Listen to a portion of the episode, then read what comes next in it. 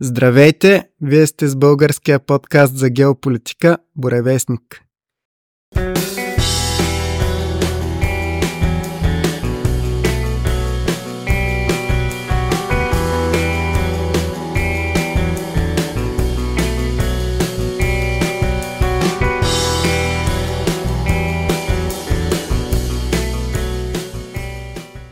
Днес в нашия юбилеен 50 брой ще говорим по една тема, която особено нашумя в последните месеци покрай щенията на новото правителство за промяна в Конституцията и за отмяна на 3 март като национален празник. И в него ще наблегнем точно върху 3 март и върху предшествалата го руско-турска освободителна за нас война, както и върху всички обстоятелства, довели до тази война и до нейните последствия, как най-вече за България, разбира се. Като за целта съм поканил един гост, който, ако следите Боревестник, ви е познат от няколко много ценни минали предавания. Това е Никола, с когото говорихме за Сърбия, за българо-сръбските отношения, както и за македонския въпрос. Никола, здравей, благодаря, че отново ни гостуваш. Здравейте, благодаря, че ме приемате пак. И с нас също е Димитър Бозов, с който сме говорили преди точно за 3 март, но малко по страни от въпроса за самата война. С него направихме много хубав брой за економическата част която е една от предпоставките за тази война, Османския фалит, който е от 1875 година и е едно от нещата, които довеждат до нашето освобождение, макар и косвено. Здравей, Митко! Здравейте, здравейте! Благодаря, че отново си с нас. За мен винаги е удоволствие. Давам думата на Никола. Да, бакграунда на темата е това вече е в дискурса, който е на дневен ред. Нали, преди 10 години всичко, което беше в селесарски, десебарски групи по Фейсбук, форуме, бойна слава, всякакви такива нали, онлайн свърталища, които и аз съм бил. И аз съм, и аз съм бил всъщност част от това интернет нали, свърталище, което е което е горе-долу наследник на българския национализъм в междувоенния период.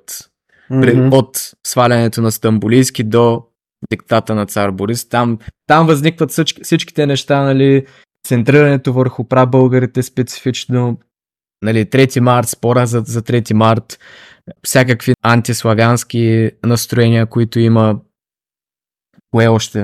Говорихме за всичките, Ханко брати, всичките това. Де-факто си има източник тази история. Тя е от една книга 1928, мисля, че беше изкарана където, нали, то също е легендата за съчките с Рим, римското основаване и беше някаква нали, италианска нали, легенда, стара римска и просто е сложен Ханко Прат. Там тя няма никакъв източник. Звучи... Обаче и легендата за мартениците, където Сокола носи на Хана с парух мартеницата с кръв. А, да, да, да, да. Да. Всичките тези са измислени, понаправени през този период, защото тогава почва истинската... Тоест преди по-малко от 100 години. да, обаче има ренесанс на прабългарската идея, защото Пайси Хилендарски пише история славяно-българска и в нея, ако не се лъжа, Хана Спарухи е славянски княз. Няма такава фиксация по прабългарите като отделен народ. Прабългарите по-скоро са гледани като като варягите в, в Рус. Дълж, mm-hmm. Държавотворния народ, който идва и прави славяните нали, от нищо нещо. Да. Обаче след, понеже минава Първата световна война, очевидно България е в остър конфликт с Югославия, тогава с кралство на сърби, харвати и словенци. И те, те вървят в панславистската позиция, където искат да, да обединят славяните. Очевидно Руската империя тогава е враг, въпреки че се разпада, обаче споменът не е хубав за Руската империя тогава, заради участието им срещу нас в войните и, и агресивните действия след независимостта. Така че българската идея се насочва извън славянските корени. Защото ранните, ранните хора на Възраждането никога не са били извън славянската идея. Винаги са оперирали с малки изключения, като Георги Раковски от време на време. Винаги са, са се борили в славянските части на идеите. Защото панславизма е де-факто движението, което донася и наш, нашето освобождение. Но чак в този период, тогава, нали, острия анти, антиюгославски, антисръбски и антируски период, се разглеждат за първи път сериозно всякакви и, ирано-тюркско нали, идеи за възникването на българите, българите като отделен неславянски народ. Така че доста от нещата са измислени тогава. Защо нали, това е важно? Защото в момента изглежда, се намираме в позиция, където отново се връщаме на тези идеи. Те разбира се не са, те не са умирали през това време, те винаги са съществували. След падането на комунизма вече българския национализъм има малко такова по-различно развитие за първи път, защото комунизма е сложил доста тежък бутуш върху развитието на българския национализъм и чак след живковиските реформи се получават някакви по-големи амалгамации, като вкарването на тракийски теории, откриването на розетката от плиска и всякакви такива неща. Но след пада на комунизма, за първи път вече сериозно се връщат след военните, междувоенните идеи, които са. И разбира се, защото вече имаме противопоставяне отново с, с Русия и тези неща отново са на, са на дневен ред. Отново имаме от едната страна Русия, която е в другия лагер, а Сърбия, която има нещо като съюзник, обаче изобщо не е никакъв съюзник Сърбия на Русия, но отново те са ни главния конкурент в региона. И разбира се, нали, маймуните в Македония, там, които са макаците. И връщаме се на е, интересно развитие, което е България като с главен враг Русия, Руската империя, по-късно нали, Съветския съюз, който се разглежда като просто преименуване на, на Руската империя. Което е нали... крайно невярно, впрочем, особено в първите години преди Сталин. Да, разбира се, идеологично това са две тотално... Едното убива другото идеологично. Като геополитически нали, аспирации, вече по-може да се разгледа като СССР наследник на Русия, само защото геополитическите интереси са на две държави, които са общо взето с едни и същи граници. Няма как да не се припокрият. Да. Обаче идеологически това е нали, едното убива другото. Няма как изобщо да има някакво припокриване. Да. Обаче, да. Връщаме се, връщаме се на, на тези идеи. Значи тук е всичките изкарването на Стефан Стамбулов наяве като нали, първия първия нали, единствения голям български държавник. Това е доста застъпена тема в тия кръгове.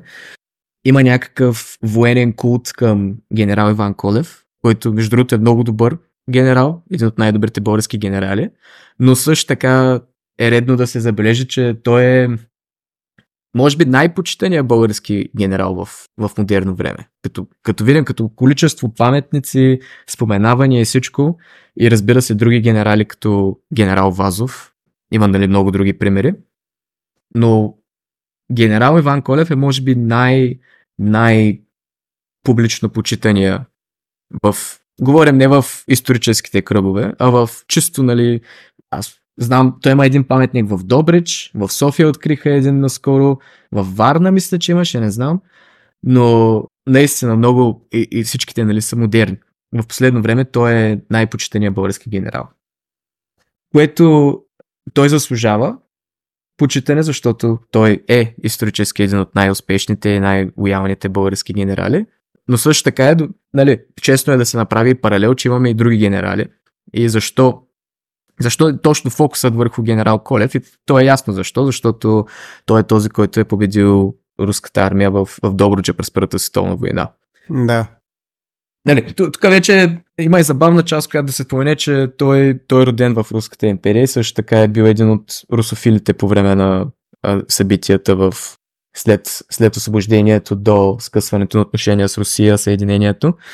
И едва през Първата световна война нали, се проявява лоялността му, защото има генерали, които не са били лоялни на България, които директно минават на руска служба след Първата световна война. Но чак, чак нали, тогава се проявява просто се проявява, че той е, е един от лоялните останали генерали на България, от тези, които са от руското крило на българската армия. Хората родени в Бесарабия, които са или са учили в руските академии.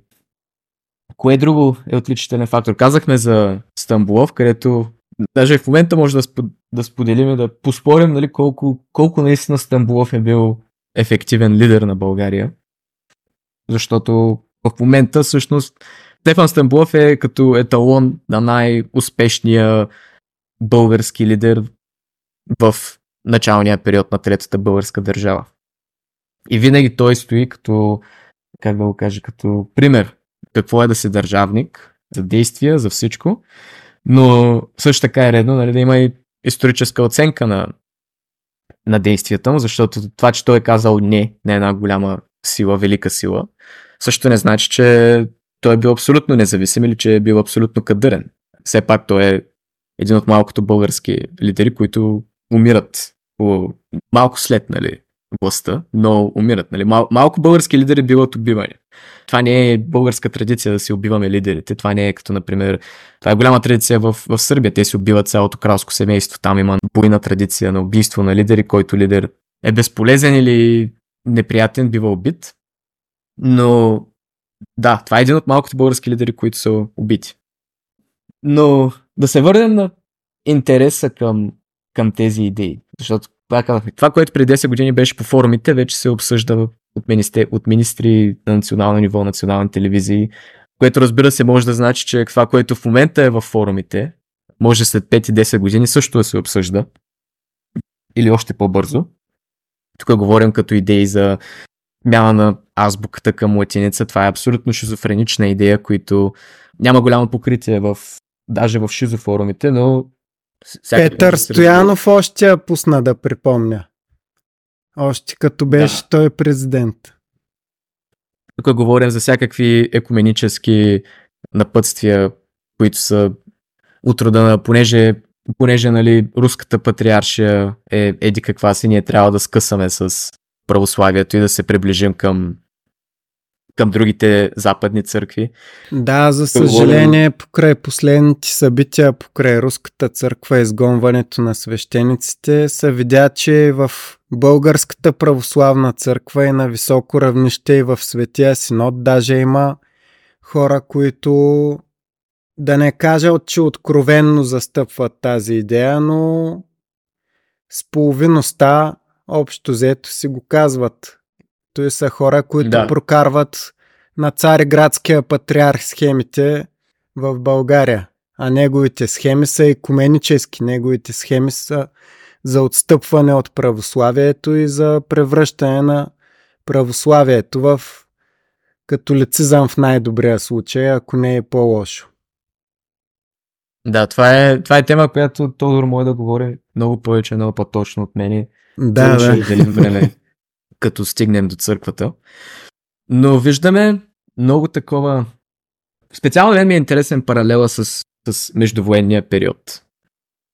Което малко или много това е може би най-слабия период на България в, през 20 век, като изключен прехода. Защото България е просто обградена от врагове. Победителите от Първата световна война правят малката Антанта. Това е един съюз между Югославия, Гърция и Румъния и мисля, че и Турция, който де-факто е ориентиран към България и да спре всякакви български аспирации към Македония или Южна Добруджа. България е изолирана, вече няма западните съюзници са, са фанали Франция, Франция е съюзник с Югославия и Румъния, Англия е съюзник с Гърция, Германия е просто нокаутирана, Руската империя не съществува, Италия е, кажи рече, просто ненадежна нали, сила, както винаги е била. Да. И Бъл... България се намира в най-тежкия си период. И даже мисля, че най- тогава е най- нали, териториално малката. Може би защото Южна Добруджа няма, но доста, доста бурен период. Период на преврати, период на политически убийства, на глави, като стамбулийски. период, даже превратът, който де-факто ликвидира Стамбулийския с външна намеса, защото бялата емиграция активно участва в него. Така че България е малко на люката на съдбата тогава. За малко да има югославски, про-югославски преврат, всякакви комунисти, комунистически възстания, които са спонсорирани от Съветския съюз. Бурни и доста слаби времена за, за нашата държава. Да. Нали, като, като сравним с комунистическия период, където, където България няма нали, външно политически глас, просто не съществува извън съветската рамка, но поне вътре, вътрешно политически комунистическата власт е наложила, наложила себе си няма, няма такава бурност. Докато този период, въпреки че България има, има гласност, може да се изрази позицията, дали, никой не я слуша, но също така вътрешно е бурно положение, защото преврати, убийства. И да, връщаме се на мяната на, на 3 март. И какво всъщност символизира 3 март, защото 3 март не е освобождението на България. България не, не придобива статут на държава с Сан Стефанския мирен договор. И изобщо Сан Стефанския мирен договор той не е планиран, така да се изрази, защото той не е бил не е бил целта на руския император изобщо да се подпише този договор. Тук до някъде тези нали, връщаме се на антируските кръгове в България, тук са прави. Руският император не е планирал да подпише трет Сан Стефанския договор, той изобщо не е бил прегледан от него преди да се подпише, мисля.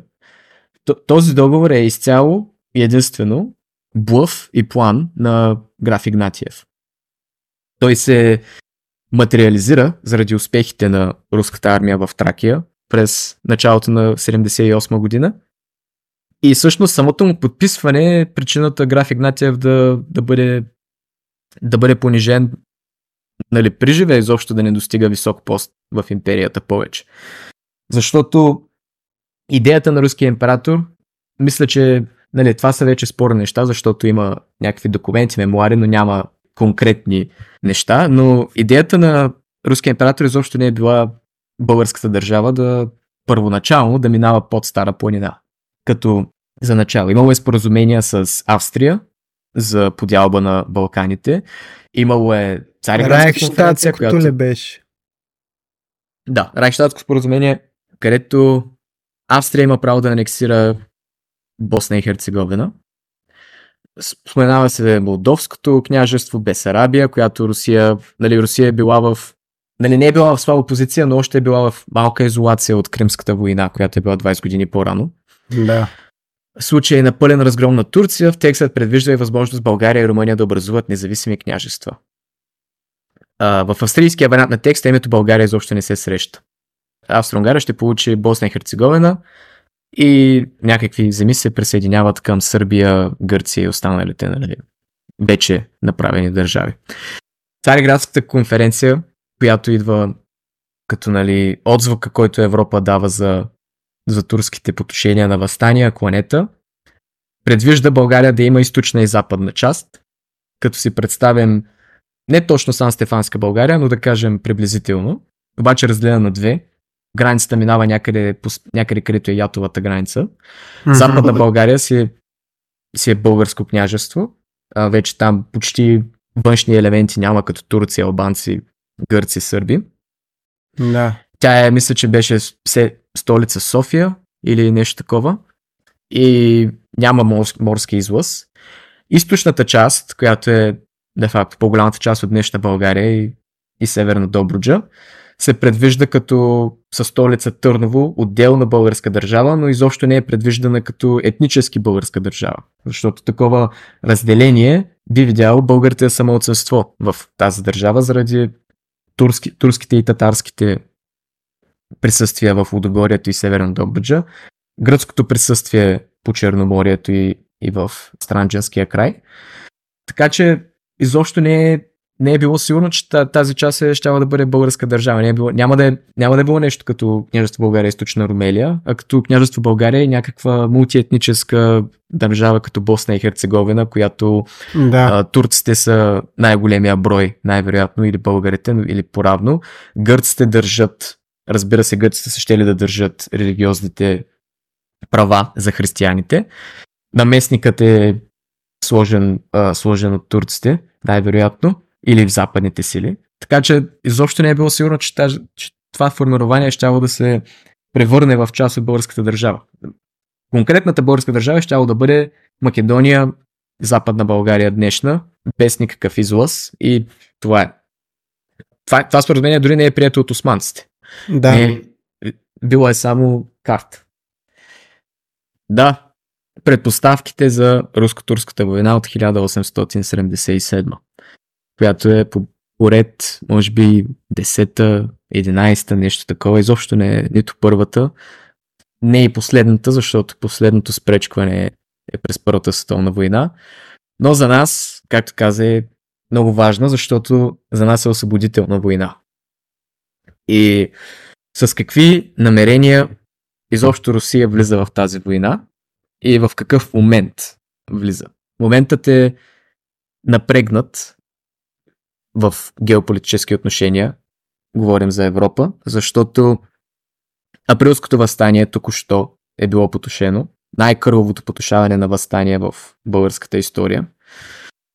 Този път обаче, за разлика от по-ранните всякакви турски зверства, потушения, спречквания с българите, то получава медийното озвучаване в европейската преса. Тук говорим за не само източната европейска преса, която по-рано вече знае за положението на балканските християни, а и за западната.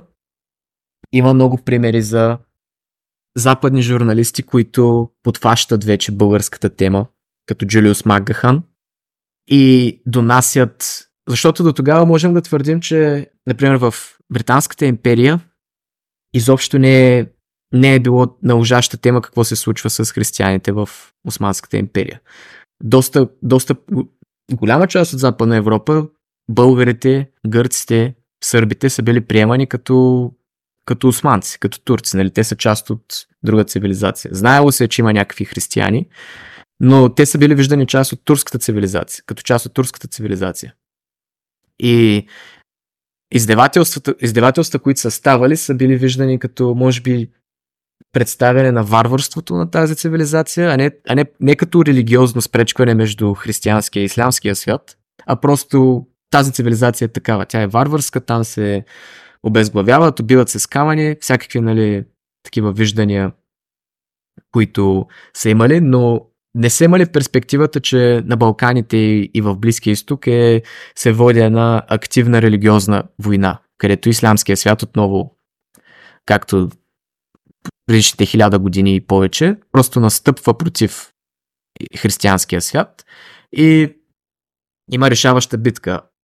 Но този път вся, всякакви зверства, които са направени срещу българите, биват представени и за първи път западната публика този път може би не гледа от чисто геополитически интерес, какъвто Англия има в подкрепянето на Османската империя, а вече и, от, и като човешки елемент, като там вече има християни, българи като нас, които биват, които биват избивани и които биват прогонвани.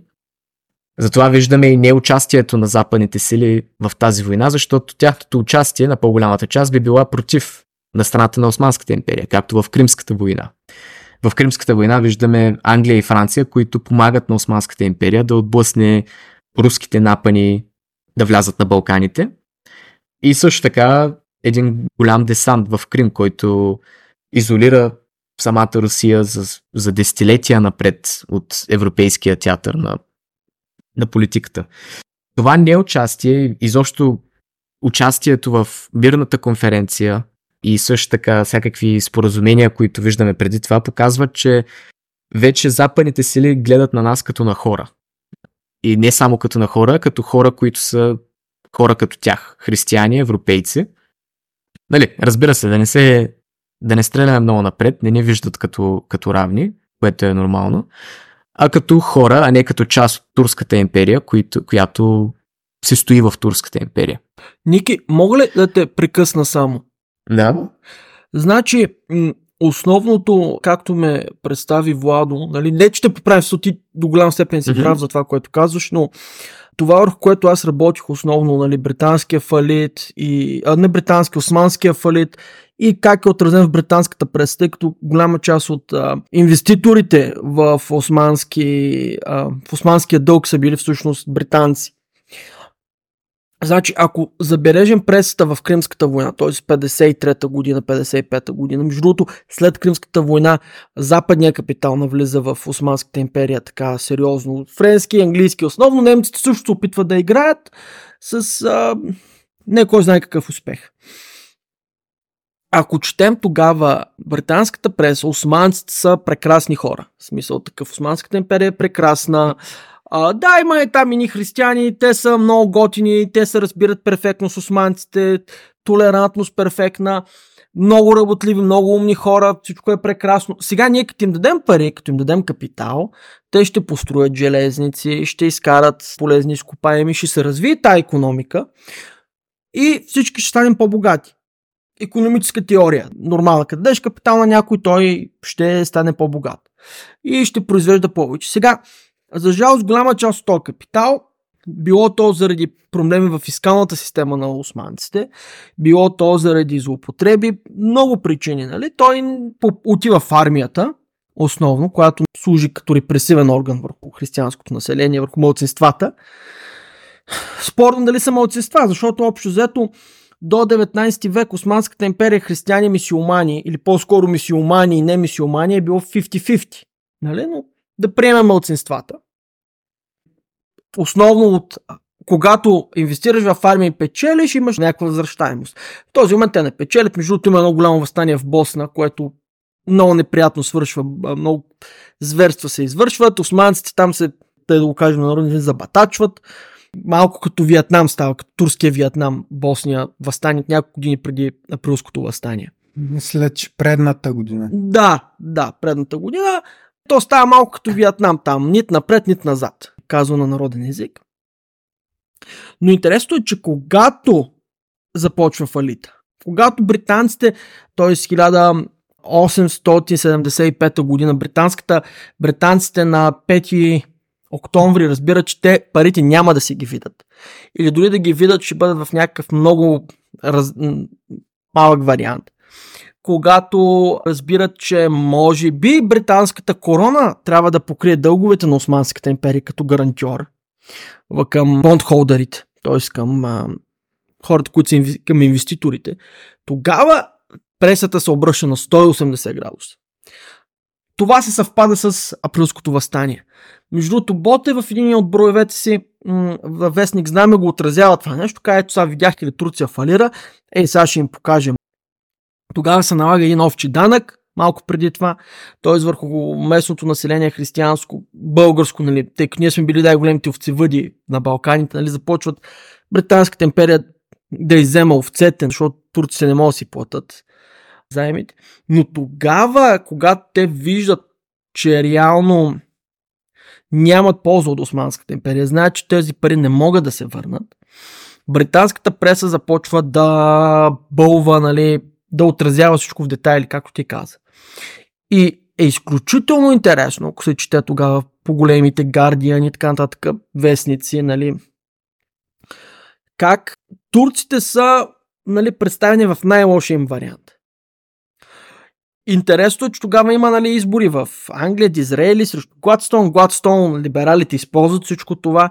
Всъщност Гладстон, ако четем книгата за българските зверства, той говори той така започва книгата Тая империя, която глътна еди колко си 100 хиляди лири стерлинги от нас, така, така, така, така.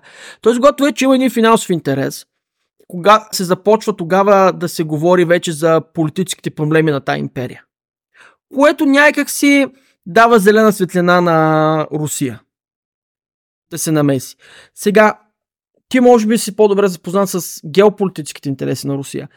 Англия се интересува от следното. Ако може да вземе пари от турците, нека да ги вземе. Интересува се да могат всички мисиомани от Пакистан, Индия, всичките други британски колонии да могат спокойно да влизат в Османската империя да ходят на хач. И проливите Русия да не ги държи. Тъй като ако Русия държи проливите, нали, става интересно, ако Русия излезе на Средиземно море. Това е това, което Британия желая от Османската империя. И разбира се, ако може да направи някой, някой лира стерлинга. Сега, моето, това, което ти спомена относно царя, относно Александър Николаевич, той е много интересна личност, за него не се знае много в България. Той в някои отношения е изключителен либерал за тогавашните стандарти, в други отношения е изключителен диктатор. Но интересното е, че реално една от теориите, че желанието на Русия е било пълното унищожение на Османската империя, включително и вземането на Константинопол. И че всъщност, нали, когато вече те наближават Константинопол, руските войски, се получават телеграми, заплахи, Англия казва, ние се намесим във войната. Ма те са пратили флот в Мраморно море. Точно така, изпращат един флот и казват, ако руските войски влезат в Цариград, нали, Британия ще се намеси, ще защити турците. Реално този военен театър, той не се развива само на Балкани, той се развива в Кавказ. В Кавказ тогава се взима днешна Армения, източна Западна Грузия, днешния Батуми, този район и се стига до Карс. Карс в днешна Турция е бил част от а, Руската империя, взета в този период. Така че идеята е била тези две, тези два фронта, Балкански и Кавказски, в един момент да се срещнат някъде в Анадола. Тоест разбираме за какви са били мащабите. Това, което аз съм чувал, нямам факти. Затова може би ти ще го потвърдиш или отречеш. Цар Александър Николаевич до края на живота си не проговаря на някои от генералици, включително на граф Игнатиев. Той ги вини, че те не са продължили до края. Т.е. не са влезнали в Цариград. Дали това е истина, дали това е легенда, не съм достатъчно запознат. Извинявай, че ти взех думата. Не, не, няма проблем. Хубаво, да, хубаво е нали, да правим дискусия, така че когато сетите момент, директно се включвайте. Отначало за, за, за Александър, да, тук специално за граф Игнатиев, знам, че се прав, че той никога не му проговаря, поне директно. И това е защото той, доколкото знаме, крайно обиден на Игнатиев, че изобщо е подписал Сан Стефанския мир. Не знам дали той му е крайно обиден повече за това, че не е продължил към Константинопол. Тогава мисля, че още се казва Константинопол. Предвид, че е имало английската заплаха, те не знам дали изобщо са мислили, че това е блъв на англичаните, дали те изобщо са имали същ, същата тежест, както през Кримската война да съберат толкова, толкова други съюзници, понеже не могат сами да се справят с Русия. Или изобщо е обидата също, че той нарушава Райхштадското споразумение, прави нали, Сан Стефанска България, поне на хартия. Но за, за Игнатиев 100% той толкова му е обиден, така, така да кажа. Нали, той е понижен, пратен в някаква Уралска губерния, мисля, че беше да вземе някакъв пост. Изобщо вече не взема никакъв висок пост до края на живота си. И за генералите не знам, но, но да. И също той е наистина е интересна лично, защото както каза, той почва като либерал. Той е, той е наречен цар освободител не защото е освободил българите, а защото е освободил, а, направил е реформата за крепостите селени. Това е било 10-15 години преди самата война. Също така, първото нещо, което става, когато той прави тази реформа и, и също така даването на повече права на полската автономия, нали, конгрес, конгрес Полша, конгрес на Полша, мисля, че се казваше. Веднага след това поляците се организират, правят възстание. Възстанието е сил, нали, тежко потушено. Доста доста тежко потушаване на възстание за европейските стандарти. Говорим, доста хора са избити, впратени в Полша и Полша де-факто губи цялата си автономия, тъй че има го този паралел между големия либерал и големия диктатор в неговите подходи, защото наистина е, той е може би един от първите руски императори, които, късни руски императори, които са давали давали съгласност на всякакви либерални идеи от към, нали, дали ще е даване на автономия на някой като поляците, дали ще е освобождаване на крепостните селени или даване на права на крепостните селени. Така че... Той дава а, автономия на Финландия. Реално погледнато, интересното е, че той дава автономия на Финландия, но тя се запазва. Мисля, че Финландия тогава той си основава парламент, основава си банка, Финландците с финландците няма проблем. Интересното, е, че като бях в Хелзинки, може да видите на площада на Хелзинки негова статуя, нали? Както може да видите негова статуя на площада в България. Интересно. Да, но в Польша, както каза ти, избухва възстание, което брутално поточено. Интересен е факта, че той наистина, както каза ти, освобождава нали, крепостните селени, с това е известен, но начинът по който свършва е много трагичен. Реално анархистите, крайно левите анархисти, тогава нямат нищо общо с нашите антифари, крайно леви анархисти, нали? Е, естествено. Решават, а, му хвърлят бомба. Мисля, че хвърлят бомба в скута му, се взривава, нали? Той така умира нали, по изключително грозен начин. И причината тези либерални реформи в Русия да спрат нали, при Александър III е, че той е казал, вижте, баща ми им даде свобода нали, на тия хора, те го убиха. Да. И това променя курса на Русия. Вече това води по-нататък и до Първата световна, и до Руската революция и така нататък. Но интересно е, че когато Нали, тук вече русофобите ще изпаднат, а, така много ще харесат това, което ще кажа, че човек, който даде свобода на руските селени, беше убит от, от, от руснаците, а човек, който върна крепостничество, Ленин, до ден днешен има негов мавзолей. Така че историята е интересно нещо. Да. Извинявай, да. продължи. Той мисля, че беше убит от поляци или се бъркам. От край... Не знам от етническия происход, но знам, че е бил от крайно леви. Крайно леви в тогавашния смисъл на думата, не в днешния. Да, е, или имаше поне опит за убийство от... Да, мисля, че имаше опит за убийство от един полски... Но нали, това вече е след полското възстание и всичко. Да, наистина аз погледнато от днеш, днешна гледна точка, поляците, поляците са доста силен народ, народ с история с аристокрация, може би втория най-силен народ в източна Европа като цяло. И самата идея той малко да отпусне звездите там е доста либерална за тях, защото каквото и да се говорим, Полша не може да бъде никога някаква окупирана държава, защото те са, те са твърде, нали, имат историята и гордостта да не се премерят с асимилирането в никоя империя. Те не са като да кажем някои други народи, като башкирите или всякакви народи, които просто знаят, че те са част от някоя друга империя и са, не са държавотворния народ, но са лоялни. Поляците никога не биха приели такова нещо от никоя империя и самото отпускане на, на юздите е, може би, толкова крайно либерално и е, може е да се предрече сигурно какво ще стане. Те просто чакат момент, за да се освободят. Но да, интересно е това за Финландия. Всъщност, Финландия даже получава част от територията, която не е била част от Финландия така. Не, че Финландия е съществувала, но когато, когато след Наполеоновите войни руснаците взимат вече самата цялата Финландия, част от юго-источна днешна Финландия де-факто е прилепена към финландското княжество, защото тя е била част от Руската империя още от време оно.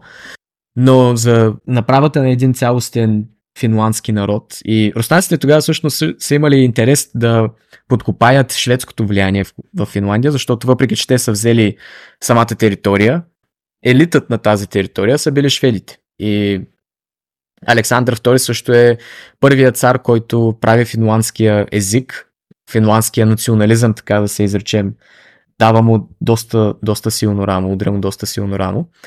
И те затова финландците го уважават, въпреки, въпреки че са водили войни с, после с Съветския съюз, конфликти и всичко, той си остава уважаван човек. Както и, както и нали, ние трябва да го уважаваме, защото как, дори да водим война с, с Русия, дори да сме на нощ, дори да се трепем по улиците с тях, все пак този човек е направил много за нас и трябва да си остане в, в историята. Да. Като почнем причините за самата война, трябва първо да се запитаме, може би най-важното е, била ли е изобщо нужна. Защото има хора, които държат тезата, говорим за хора в днешно време, историци доста, нали, не бих казал уважаване, но също, но, но също така доста известни историци в България и, и, и нали, всякакви общественици, които държат тезата, че тази война не е била нужна, защото рано или късно България ще да се освободи. Вече хората как да се каже, се, са, са взели искрата, направили си църква, надигнали се, е било просто въпрос на време, а тази война е просто дошла в правилния момент. И въпрос на време, ама не само на време, ами на една войска от стотици хиляди, която би трябвало да съберем, за да се, да се освободим сами. Тъй, че въобще не е било толкова просто, колкото някои се опитват да го изкарат. Да. И също, те, те много обичат да вземат примера, че Гърция се е освободила сама, което не е, така. не, е, не е напълно вярно. Но пак, самата искра тръгва от гръцко възстание. Сърбия след две възстания се освобождава, отново не сама. Но те взимат, взимат нали, тази, тази позиция, че било е въпрос на време България също да се освободи и да се създаде една българска република, която да процъфти. И на места на руснаците е даже зловредна, защото настройва, настройва останалата част на Европа срещу нас. Най-важното за тази теза е ние да не сме... Има, има едно нещо на английски му казват survivorship bias, където резултатите от един процес се гледат гледат се погрешно, защото се гледат резултатите само на оцелелите. Гърция, Сърбия, България са оцелелите, които са взели своята свобода независимост. И вземането на тях за примери не е, не е правилно, защото доста не са оцелели. Да. Арменците никога не се освобождават. Арамейците също никога не се освобождават. Гърците, анадолските гърци също никога не се освобождават и както и самите арабски християни в Левант, които са в момента в Ливан. Това са народи, които са християнски, които са под Османската империя, които също правят национални движения по това време, но те не успяват да се освободят по една или друга причина, които причини, между другото, са били доста близки до това, защо България никога не се е освободила сама. Причините са следните. Вие споменахте по-рано, че Османската империя до началото на 19 век е доста, доста населена с християни за един халифат. Халифат под, под значението като Ислямската империя. Да. Може би, поне на Балканите, християните са били абсолютно мнозинство. Като вземем Анадола, където също има значително присъствие, може би до една трета, на места са мнозинство, както и Близкия изток, където региони като връх Ливан, Арменското плато, в Египет също, християните са доста силно представени, но това се променя през 19 век. Специално промените, за които говоря, са, че гъсто населените християнски региони, покрайнините в, в Европа се отделят. Тук говорим за Сърбия, за Гърция, поне тези части, които тогава са били Сърбия и Гърция. Нали, в Сърбия това е Шумадийската, Белградския Пашалук, в Гърция това е Морея, Атина. Това са гъсто населени с християни специално райони и са може би дават как да го кажа, дават началото на спада на християните в самата Османска империя. Защото отделянето на тези области е и тези християни е едно на ръка, но също това доста големи преселения на народите се случват. Тук говорим за преселение на българи към Бесарабия. След, специално след, след Тракийското възстание през 1828, мисля, че беше, което е върви паралелно с една руско-турска война. Доста българи се изселват на север към Руската империя, към Бесарабия, към молдовските и влашките княжества. В Сърбия това се случва в регионите на по-южна Морава, Косово, българи от Македония и, и, южните косовски части, които се преселват към Войводина, Трансилвания. Тук говорим за гърци, които се преселват от Анадола към Гърция и също към други части, които са подбудени нали, от вече променящо се отношение на османците към християните. Цариградския патриарх е обесен след гръцкото възстание. Това е, може би, първото такова. Не знам дали е първото директно убийство на главата на християните в империята, но съм сигурен, че е може би първото, което е след първоначалните завземания на турците, защото, както знаем, турците убиват патриарх Евтими, но такова убийство е доста, доста рядко срещано в, в историята. не, не се случва всеки ден, искам да кажа, не че не би се случило. Само искам да, да, да добавя нещо тук. А, относно патриарх Ефтими, те по-скоро правят опит за убийство. За екзекуция, която не се получава, но относно а, цареградската патриаршия, интересен е факта, че когато избухва гръцкото възстание на Колкотронис и другите, гръцката патриаршия реално обявява, че православните християни нямат благословие да участват в това възстание, нали, въпреки това много хора участват. И реално а, православната църква и Вселенската пазара ще кажат, не, не, не, това не е окей. Okay. И тук по-нататък аз искам да поговоря по този въпрос, тъй като аз имам свои наблюдения в историографията, не в, в историографията, в аналите относно това, но църквата, както и в гръцката Вселенската църква, така и по-късно българската екзархия, те са подхождали много внимателно към тези революционни дейности. Те са подхождали много дипломатично към идеята за независимост. Но по-нататък бих желал да спомена за това. Извинявай, продължи си думата. Да. Бих добавил, че те политически османците гледат на главата на християнската църква. Дали, дали то ще е гръцката цареградска патриаршия, дали ще е сръбската патриаршия в Печ, дали ще е по-късно българската екзархия. Те виждат в тях наместника срещу който, който те слагат на християните. И ако християните направят нещо, което е против това, те, те го виждат него като виновник. Въпреки, че той нали, не, е, не е казал това е моята воля, не ги е, може даже да не е работил съвместно с тях, но те виждат този наместник религиозен като онзи, който е онзи, която задача е да ги държи под ключ. И ако те не са под ключ, значи той не е направил нещо като хората. Затова, затова е ликвидирана и сръбската патриаршия, след като се случва Великата турска война и, и просто участието на сърбите масово на страната на австрийците. Те виждат като един провал на тази патриаршия и просто турците обичат да правят това. Когато една християнска църква или патриаршия не е предотвратила възстание, не само, че нали, да не е участвал, но не е предотвратила възстание, те го виждат като загуба и просто ги ликвидират. От тук, разбира се, това е дава и самото начало на българската църква под един вид, защото българите са единствените до тогава, които не са взимали религиозен мандат. Защото турците винаги са имали любимци. Отначало любимците са сърбите. Сърбите са тези, които помагат на ранната Османска империя да се разшири на Балканите. Те са тези, които най-много кооперират в Босна. Най-много сърби стават мисиомани и затова и първи получават мандат, така да го наречем. Първи получават печката патриаршия, която е ексклюзивно нали, от Сърбия управлявана, доста големи български земи управлява. Когато сърбите падат нали, в очите на османците, новите любимци са гърците. Гърците са доста такава а, търговска нация, която кооперирайки с турците, помагат им да влизат на, на нови пазари, терени. Те са им нещо като моста между западните сили и тях.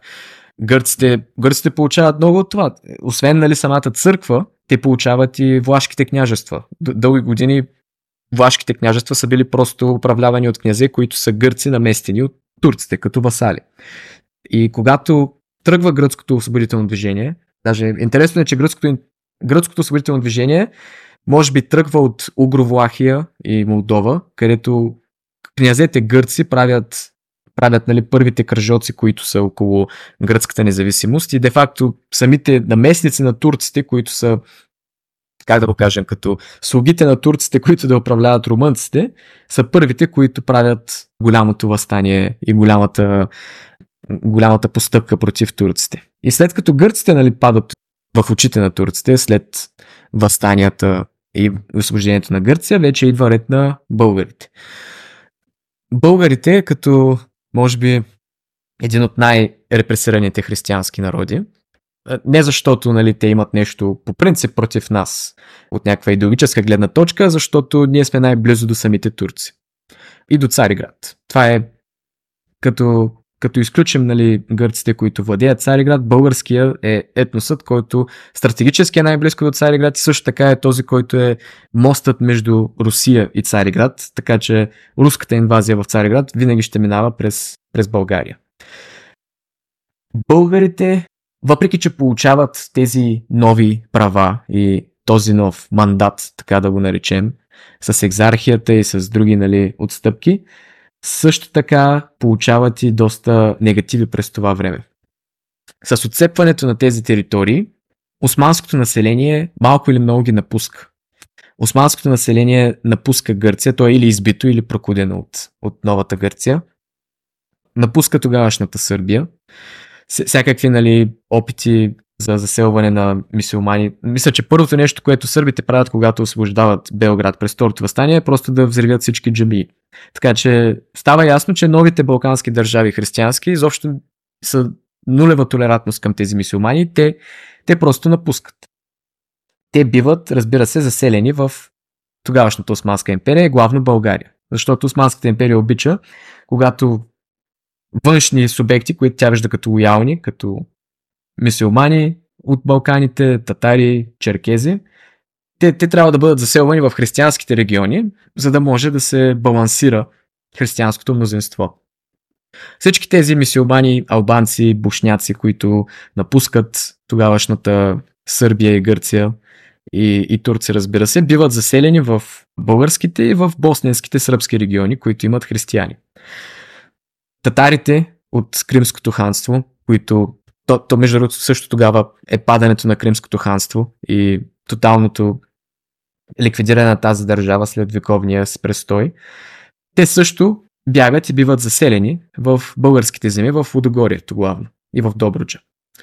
Черкезите, които всъщност Александър II е този, който докато прави либерални реформи в Русия, ликвидира черкезите вече тотално, защото Кавказската война, която се проточва с 60 години, руските опити да покорят черкези, чеченци, дагестанци, приключва при него, като той взима нали, тежкото решение, просто да ги или да ги геноцидира, или да ги изсели от, от техните земи в Черкезия.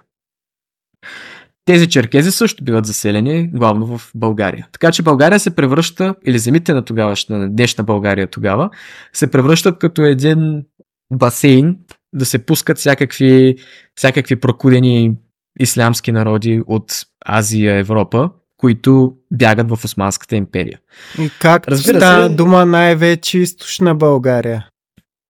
Да, източна България заради близостта си до, до Римската империя и просто не само близостта за заселването на прокудените от Руската империя, но също и оплахата на турците, че една руска инвазия трябва да мине оттам, за да стигне до Цариград. Така че тези, всички тези биват заселвани главно в България. Отделно виждаме, това е на по-малък, на по-малък мащаб, но виждаме експанзия на арнаутите и албанците в Западна Македония. В 19 век виждаме вече, нали, длъжно да се отбележи, че региони в Западна Македония, нещо време като Полския регион, Тетово, Кичево, всякакви нали, такива градове и села, те до 19 век са изцяло български. Паралелът с нещо време е, че това са най- това са най-албанските райони в днешна Северна Македония. Тук са региони, които са с над 70% албанско население. Но тогава за първи, за първи път нали, има масова експанзия на исля, ислямски албанци специално, защото албанци там винаги е имало, още от времето на Скендербек, но за първи път те вече масово навлизат в западните, най- най-крайните западни български земи, които са там Дебър, около Охрид, Корча. Така че българското землище от всякъде е просто пришпорено. То е доста, нали, всякакви чужди народи се населват и резултатът е, че по времето на вечерието на освобождението България е разделена на, на три области. Имаме Дунавския вилеет, който обхожда Северна Добруджа, Мизия, мисля, че Ниш също падаше там, който нали, е общо взето Северна България. Той е най- най-българския регион. По чисто процентно. Защото в другите вилеети не се обхващат изцяло български земи. Нали, да кажем, Одринския вилеет има части около Цареград, около проливите, които са исторически гърци. В македонските вилеети Солунския вилет, така, така го нарека. Също има присъствие на Гърция, албанци, исторически земи. Но Дунавския вилец е, е този, който е най- най-изконно българския от към територия, историческа територия. И този вилет, който обхваща тези тежко населени с татари и турци земи в северо България, обхваща цяла Северна България, обхваща Ниш, който между другото е бил пълен с албанци тогава. Този вилет има 60% християнско население. А, като българите са, да кажем, горе-долу 50-55% от населението на този вилет. Разбира се, не са равномерно разпределени навсякъде, но просто като една единица е интересно да се погледне, че най- най-българската област в империята, българите са едно плахо мнозинство, което много бързо може да стане младсенство. Това говорим за 5% нали, превес върху мисиоманите. Другите вилеети, където Одренския вилеет е изцяло нали, с българско младсенство. Това са земите, които обхващат Пловдив, цяла Южна България, Одрин, не обхващат Цариград, но това, което е горе-долу източна Румелия и земите, които българската войска стига по време на Балканската война в посока Цариград. В Солонския вилеят вече изобщо, изобщо нали, не може да се говори за българите и като най-големия народ, защото на първо място там са турците и мисиоманите, нали? там, са, там влизат и помаци и албанци, но мисиоманите. След това идват гърците, защото много от българите тогава са патриаршисти. То до ден днешен има българи патриаршисти в, в Гърция. И на трето място тогава вече едва са българите. Така че нашият народ е просто притиснат от всякъде от експанзия на, на други народи, на други религиозни движения в лицето на патриаршистите. И единствено в, а, в областта около София, Кюстендил, Ниш и северна Северна Македония имаме едно нали, твърдо българско мнозинство. Даже Видинския, Видинския край също, който в момента е един от най-българските региони, тогава е доста населен с а, черкези, кърджали, като останали нали, от възстанието на Пазвантово, някои други са просто преселени по време на черкеското пристигане. Този малък регион, който е около София, между София, Скопие, Ниш и Шуплука, той е най- най-чистия останал български регион без присъствието на, на външни народи. И също така той е под абсолютното, нали, абсолютните опити, бъдещи може би, опити на присламчване на Сърбия, защото Сърбия директно си прави планове, че този регион те искат да се го присвоят. И България е в доста, българите, то тогава няма България, е в доста крехка позиция. Имаме насякъде мълценства. Нали, това, което ние наричаме мълценства, тогава може би са почти мнозинство. Една България, ако се сложи с исторически граници, българите са най-вероятно не повече от 50-55%. Имаме вражески сили в лицето на Гърция и Сърбия, които искат да навлязат в чисти български региони. Гърците навлизат в славянските македонски региони, сърбите искат да навлязат в Ниши в Шапука, те Ниш успяват да влязат. И България е по-скоро умряла в зародиш, бих казал, ако тогава просто един ден штракнем с пръсти, една Сан Стефанска България просто се появява ето така. Просто и с всякакви нали, революционни идеи, които нашите революционери, революционери са имали за република, за равенство и всичко такова, българския народ с 50-55% от населението е просто нямало как да пекне и да просъществува. Да, това е много, много интересни наблюдения. Другото нещо. Да, извинявай. Водо, прекъснах ли те? Да, исках да кажа, че не съм се замислял, съответно не съм чел по въпроса, но за мен е ново и е доста интересно. Аз знаех само за Македония, че там има други народности доста, които почти се изравняват с българите по този време. Но не знаех, че за България като цяло сме били само към 55%. Искам да добавя към това нещо, нали, и към това, което Владо казва, че реално до ден днешен съм чувал, не съм специалист, не знам със сигурност дали е така, че турците, в, българските турци в Одогорието, техният диалект е колкото парадоксално и странно да звучи, техният диалект е по-близък до югурския турски, който се говори в Западен Китай, отколкото книжовния турски. Това предполагаме свързано с точно тези татари, които са преселени там, които правят някакъв такъв лингвистичен микс. Нали, те са си турци, те са чувстват турци, те са си турци в пълни смисъл на думата, както между и туркоговорящи тези китайци в а, северен, в Шинжан.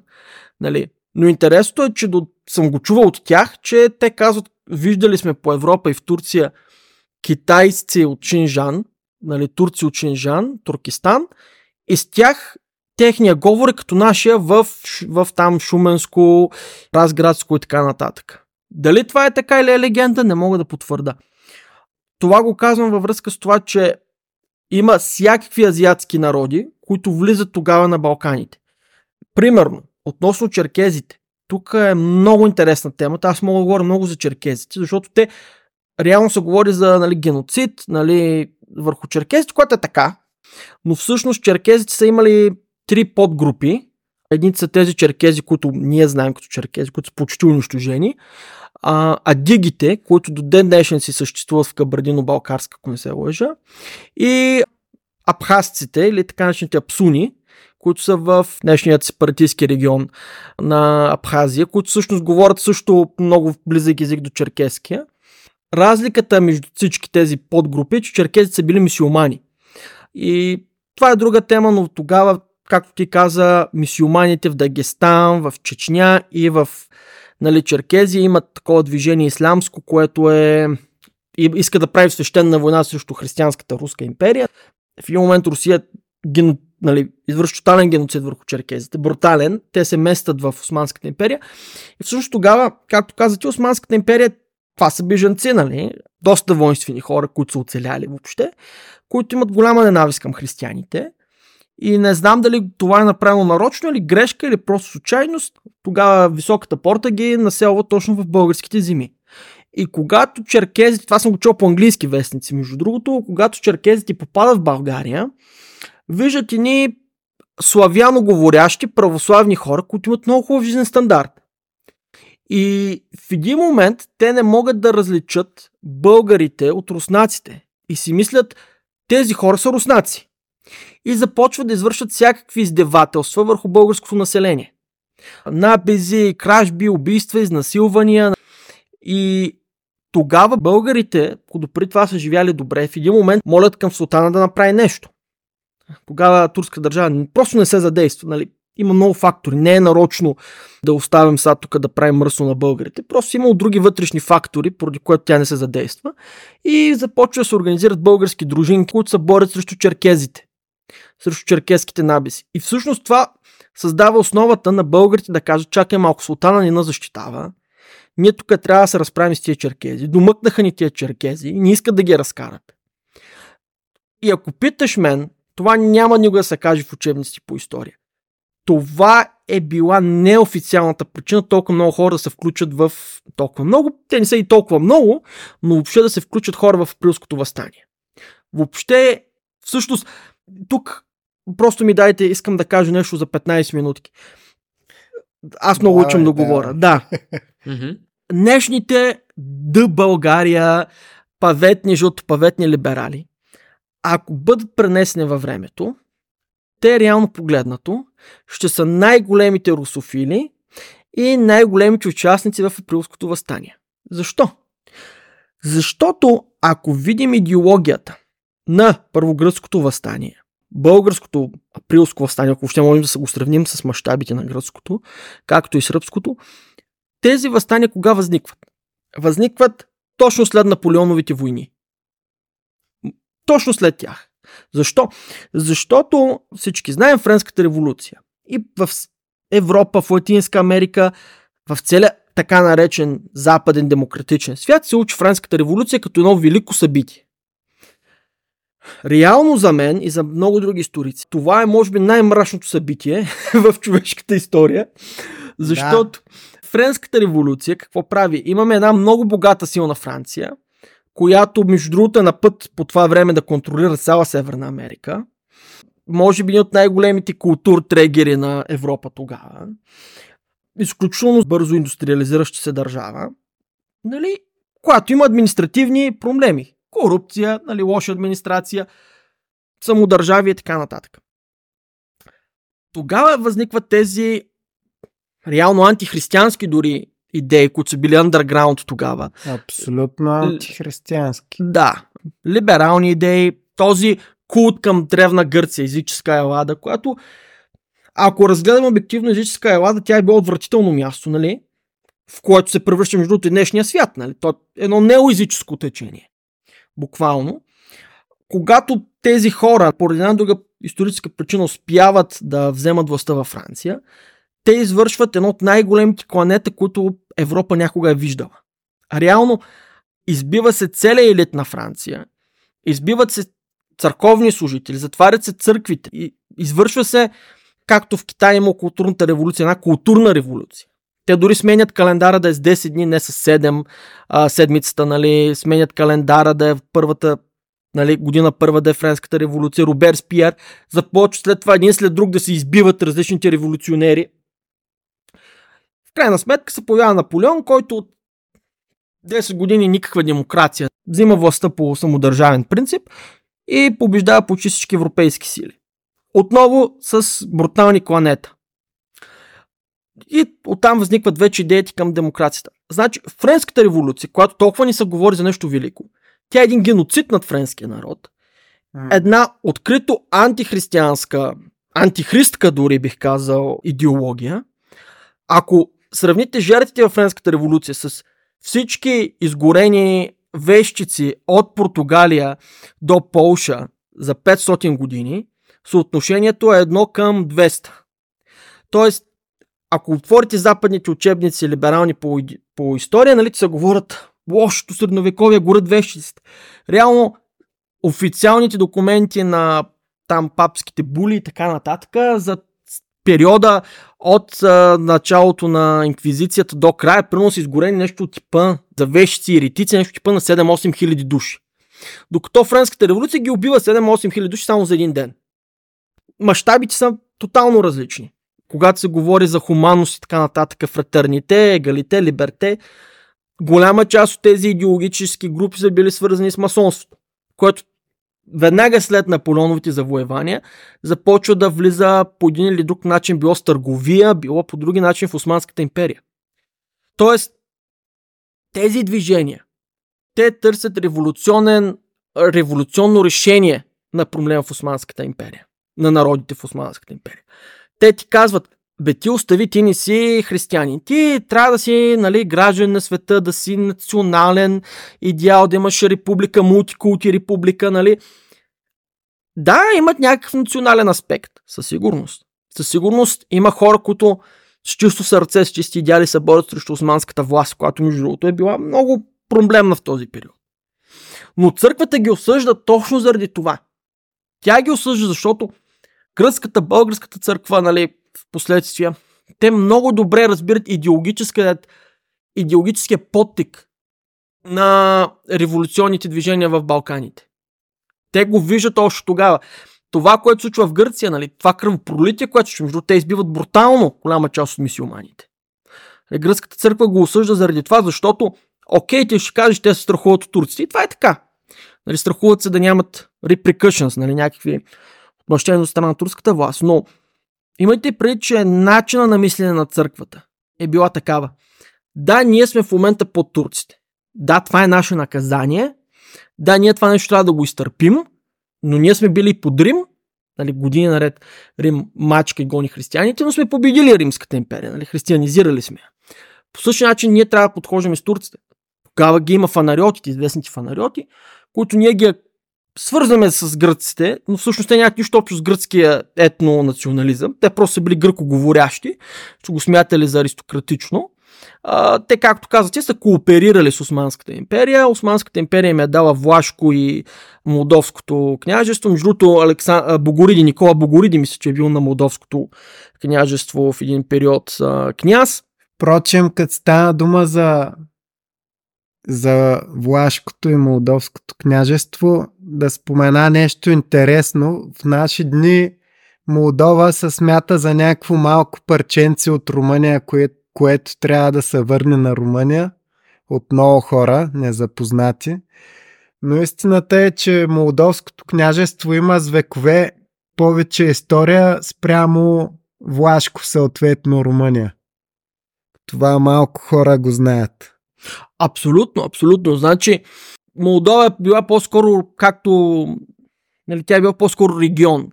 Да, с много власи, преобладаващо власи, но регион със своята собствена държава. Но, както и да е, става въпрос тук за едно движение, което се възниква в Константинопол, което е по-скоро умерено, което казва, вижте сега, нека да натрупаме капитали, нека да натрупаме образование, нека вземем най-доброто от Запада. Не е нужно да правим кръвопролитие. Турция сама може да ни даде някаква независимост. Минимална, но някаква. Реално плана е бил Богоридите, Никола и Алеко преди, нали, след него да бъдат князе неофициални на турската власт в България. Също се е случвало и сред гърците, преди да избухне гръцкото възстание. В един момент в Османската империя навлизат тези такива западни идеи, които тотално запалват цялата империя. Реално, последното, последната светска такава революция, която може да се говори в Османската империя, това е на новотурците, които са реално били по тогавашните стандарти евролиберали. Те казват, няма мисиомани, има само турци, нали, етнически турци. Тогава се извършват най-големите кланета срещу, между другото, арменците. Дори, дори не на религиозна основа, на чисто политическа основа. Да. Така че, когато възниква априлското възстание, да, имаш голям героизъм. Имаш идео, някакви много образовани хора като Потев, нали, някакви идеолози като Левски. Голяма част от този пантеон е създаден 10-15 години след българското освобождение преди началото на освобождението никой дори не ги е познавал. Или са били забравени в голяма степен. Да, нали? Вазов да. пише Пе на забравянето. Точно така, точно така. Левски... Което, впрочем, така е така го споменахме. Слушах една беседа на един богослов, когато изключително уважавам Георги Тодоров и обясняваше точно за епопеята на забравените, че Вазов го е написал вдъхновен от някаква статия на Захари Стоянов, която обаче е пълна с измислици просто. Абсолютно. Значи, сега, тук има нали, някои антибългарски настроени, които казват, че половината ни национални герои са измислици. Това не е така. Но има някои факти, които не бива да загърбваме. Първото е, цялото, ако тръгнете да търсите история за Априлското възстание на английски, което аз съм правил, няма да откриете кой знае каква информация. Дори в английската преса то е отразено между другото. Отразени са последствията от нея. Босненското възстание е много по-детално описано заради големият си мащаб. Реално става въпрос за 2 до 3 хиляди души, много от които всъщност се включват в това възстание не защото са чели Волтер и Монтескю, защото просто са искали да се справят по някакъв начин с черкезите. Това е истината. Да, имаш някои силно идеологизирани хора, като Бенковски, като дори самият Захари Стоянов, който, между другото, били от най-първите български масони, между другото. Интересно това да се знае с някаква такава френска революционна идеология. Дори дядо Вазов се шегува в Чичовце, че те като говорят, не говорят свобода, свобода, казват либерте, либерте. Нали, това са жълтопаветниците на този период. Те искат да бъдат западняци. Да кажа само за Бенковски, че Георги Тодоров много добре го свързано и с източниците и с това, което пише Захари Стоянов, че Версията, че Бенковски са бил самоубил е общо взето измислица на Захари Стоянов. И той самите обстоятелства, които са били, като са минали по един мост, тогава са ги нападнали турците от засада. Захари Стоянов е бил последен и въобще нямало, нямало е как да види от неговото място, където е бил в колоната, какво се случва с Бенковски. Тъй, че най-вероятно просто са го застреляли турците. Това, че са бил самоубил, си е измислица на Захари Стоянов, за да изглежда по-драматично и да общо взето нещо върху което да се построи цялата национална митология след освобождението. Така че Захари Стоянов е украсил в кавички доста неща в неговите записки. Другото нещо, което е, Владо, не забравяй, че за Ботев реално и много хора твърдат, и има достатъчно сведения, че реално неговите четници възстават срещу него. Има такива твърдения, че реално той не е убит геройски, нали? е убит от засада от негови хора. С цел това да се разкарат и да се пръснат без а, много бой, когато разбират, че вече нали, тези революционни идеи са напълно ненужни. За... Не на ненужни, а по-скоро неосъществими. Разбира се, след освобождението България има нужда от герои, и наистина имала и герои, но фигури, които, примерно, кървавото писмо. В смисъл, как ти като цивилизован човек може да харесаш нещо като кървото писмо? Те убиват турски търговец, не да речем наместника на султана, убиват търговец и пишат писмо смесено мастил с кръвта му. Смисъл, това е толкова сатанистко, толкова вдъхновено от някакви френски революционни сатанистски движения, извинявайте за езика ми, че просто няма какво героично да ви да в това нещо, като българин. Между другото, тогава високата порта, тя дори не, не счита това за възстание. В смисъл, те считат това за някаква размирица. Това от причината от начало да изпратят Баши Бузук. Това е причината, като изпратят Баши Бузука, Баши Бузука да почне да извършва огромни зверства. И преди да се усетят тези зверства, попадат в западната медия. Защото ако редовната армия се включва по- на по-късен етап, но ако беше нали, в началото още редовната турска армия влезнала, може би тези зверства нямаше се стигни, които са били описани по-скоро брутални неща за времето си, дори за човешката история като цяло. От а, ислямски фанатици, буквално, защото Баши Бузук са ислямски фанатици. Така че... А... Да, кажи. Аз като цяло не съм съгласен с този преглед на епопеята, защото някой, да, да кажем, ако разглеждаме по този начин българският героически епос, не, не е често без да разгледаме по същия начин всеки героически епос. Защото така е, така е. Причината, причината българските революционери да не са успели да освободят България не е защото им е липсвал героизъм, не е защото им е липсвал възможност и интелект, просто имало е твърде много обстоятелства против тях. Е, тук що нали споменах просто самите числа, които докато даже докато говорихте, аз гледах няколко числа и ви слушах. Числата са, че например в, в Дунавския вилеят, който е Северна България и Северна Добруджа, българите са били точно 52% според изчисленията. В, в, в Пловдивския Санджак, който е просто част нали, от Одринския вилеят, българите са били 57%. В Македонския Солонски вилеят там са били третата най-голяма група. Така че не, не, не е честно да разглеждаме по този начин нещата, защото по същия начин можем да деконструктираме всеки геройски геройски епос на всяка държава и всеки народ. Българския, ако не, ако не с, как, как да го кажем, може би не е на първо място по кооперация, защото има доста, доста, така да го кажа, българския епос е винаги бил разделен на отделни части, които работят автономно, а не една голяма кооперация, едно голямо възстание. Но всеки случай може би на първо място по героизъм, защото на първо място Христо Ботев, въпреки че неговата чета не успява, въпреки че знае, че възстанието вече е потушено, той, той тръгва на почти на самоубийствена мисия, защото това е да. безкрайен героизъм. Тук имаме Васил Петлешков, който когато го измъчват турците, до последно казва сам съм, други няма. Тук имаме Васил Левски, който просто обикаля цялата страна и е, е той е станал според мен той е станал еталон нали, за български национализъм, защото това е човек, който отдава целия си живот изцяло за създаването на това движение. Докато другите са били търговци, които са ставали революционери или хайдути, които са ставали революционери.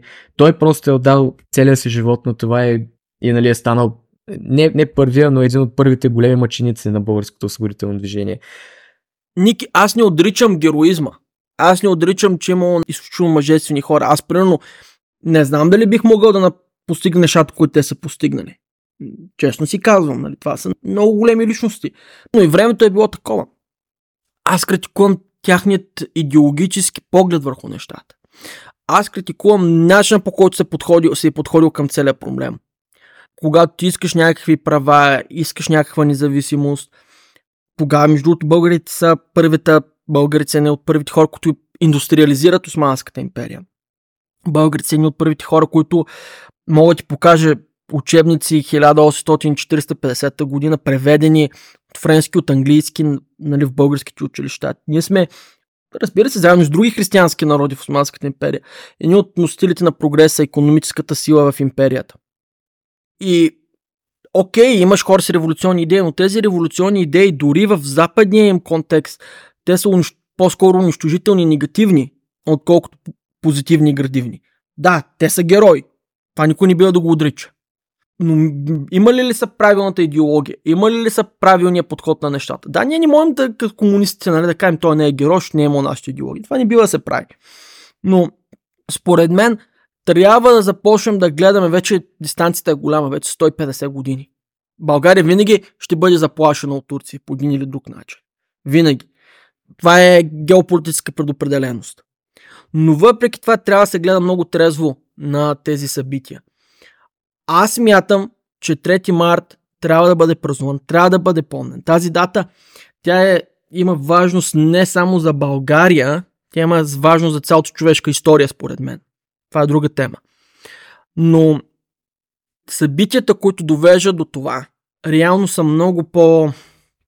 много по-малко, как да го кажа, са силно романтизирани. Както много други, както каза ти епоси. Френската революция също е изключително романтизиран момент. То е... То е изключително. То реално е обратното. Да, то е реално как, обратно. Както каза, то си е едно клане, сатанизъм. Да, то си е едно брутално клане. А както, примерно, руската революция, нали, на времето е била силно идеологизирана, романтизирана по време на социализма. Нали, едно брутално клане. Както революция от 48 година в Европа също са идеализирани или Симон Боливар. Да. Да не говорим, примерно, дори американците, техните герои, нали, Томас Джеферсън, Бенджамин Франклин, реално голяма част от американската независимост се дължи на география, а не на героизъм. Така че не бива да отричаме историята си, не бива да отричаме геройството си, но не бива да изпадаме в някакви такива романтични представи за нещата. И второто е, мисля, че това преекспониране на революционерите, тази обсесия да ги изучаваме, което ние трябва да правим като българи, е ненужна. България е била велика, забележи кога? Не когато България е възприела западна демокрация с западен монарх. България не е била велика, когато е възприела социалистическа идеология, възниквана от евреин, атеист в Англия. България е била велика кога? Когато е имало православие, когато България състава голяма част от духовнията литература, която до ден днешен се ползва в цяла Източна Европа. Тогава е било величието на България. Но от освобождението насам, ние какво гледаме? Опити да имитираме Френската революция, които завършват трагично. След това нашите поети и писатели, след освобожденските, опити да имитираме френс... западната литература, което не ни се получава. И до ден днешен ги напиват в главата на децата, нали? Някакви имитатори, нали? Извинявай за езика ми ще ме разкъсат, ако говоря против Пейо Яворов и така нататък. След това имаш комунизма, които се опитват да имитират отново някакво западно движение, което просто е спечелило войната в Русия. Това е разликата. А ден днешни какво имаш? Едни хора в София, в по-заможните квартали, които се опитват да се правят на западни либерали. Да. България не просперира исторически, защото от този период, от това априлско възстание до сега, ние се опитваме да имитираме някой друг. И този друг няма нищо общо с нас. Ние сме били велики тогава, когато сме се обър... обърнали към нашата църква. Когато ние сме били духовен народ, когато сме се борили за нашата вяра, тогава са били големите величия. Баташкото клане е велико и мъченицството на тези хора е велико, защото тези хора сказали, не, аз няма си дам вярата. Убима за колим, аз няма си дам вярата. Това са истинските герои на Прилското възстание за мен. Това, че някакви такива нали, объркани от леви либерални идеи, учили на Запад франкофони, решават да убият турски търговец, това не са герои. за мен. Но това е друга тема. Извинявай, че те прекъснах. Mm-hmm. Да, аз, аз отново съм на другото мнение, защото също не вярвам, че можем да, да даваме оценка на идеологията на революционерите, понеже те не са имали достатъчен, достатъчен живот. Те са умрели повечето млади, те са, ние виждаме една част от развитието им, много малко доживяват по-късния период. И не можем да кажем, например, дали ако Левски е оцелял е оцелял още 40 години, 30 години след това, какво е, какво е да бъде визията му. Те са имали, те са съществували идеологически в един изолиран период от историята, преди освобождението и да, и може да се направи нали, разговор за целият анализ на това идеологията, каква част е била, но, но за мен те си остават, идеологията за тях е вторична. Те просто са избрали тази идеология, защото това е било, това е било бума на националните революции в Европа и това е так, така са работили всички. Но как е това ще да бъде преведено, когато те вече видят на лице какво се случва, когато видят войната на лице, видят управлението на държавата, как се развива, как народите вътре. Например, не можем да кажем дали, дали някой от тях е щял да продължи да бъде либерал, дали Ботев щял да продължи да бъде анархист, когато види когато, как, как се развива българския парламент. Може говорихме за, нали, за руския император, как първо е либерал, после става диктатор. Затова не, не можем да даваме оценки на тяхното единично представяне, просто защото те са умрели млади. Те са борили, били са храбри и затова са умрели млади. И идеологията винаги трябва да остава или, или изобщо не споменавана, или на втори план. На първо място е тяхната, тяхната храброст и отдаденост на каузата. Но да, да се върнем на да, като се върнем на самото... Да? Просто да кажа, че като цяло съм съгласен с те. Според мен те изобщо не са били силно идеологизирани. Просто са чели някакви неща, които са сметнали, че ще свършат работа да бъдат приложени за българската революция. Сега нали, не говорим за всички, но говоря примерно за такива като Ботев и Левски – които се виждат някакви такива републикански и при Ботев дори по-леви възгледи, но според мен те са подчинени на идеята за освобождение на България и самите те са на второ място. Защото когато Левски казва, нали, често се цитира, че като го питали кого ще сложим за цар, и той казал, че ние сега си имаме султан. Според мен обаче това не значи, че Левски е бил повече републиканец, отколкото е искал свободата на България. Значи ние казахме, че българите не са успели сами да се освободят, но също така трябва да кажем, че без тези революционери, без априлското възстание, без те, техните, техните просто движения и всичко, нямаше да се случи и руско-турската война, защото руско-турската война идва като отговора срещу априлското, потушаването на априлското възстание. Така че не е като руснаците да са просто решили и са дошли да ни освободят от нищото, взели са, както те, те обичат по-късно да правят, вземат едно племе някъде в Азия и го правят на република, слагат на там нещо. Те, те идват на вече установена, установена платформа, от която да почна. Така че без първо самите леги на Раковски, след това БРЦК, нямаше как руско-турската война да е успешна и най-важното основаването на България да е успешна без, без тяхните, техните движения.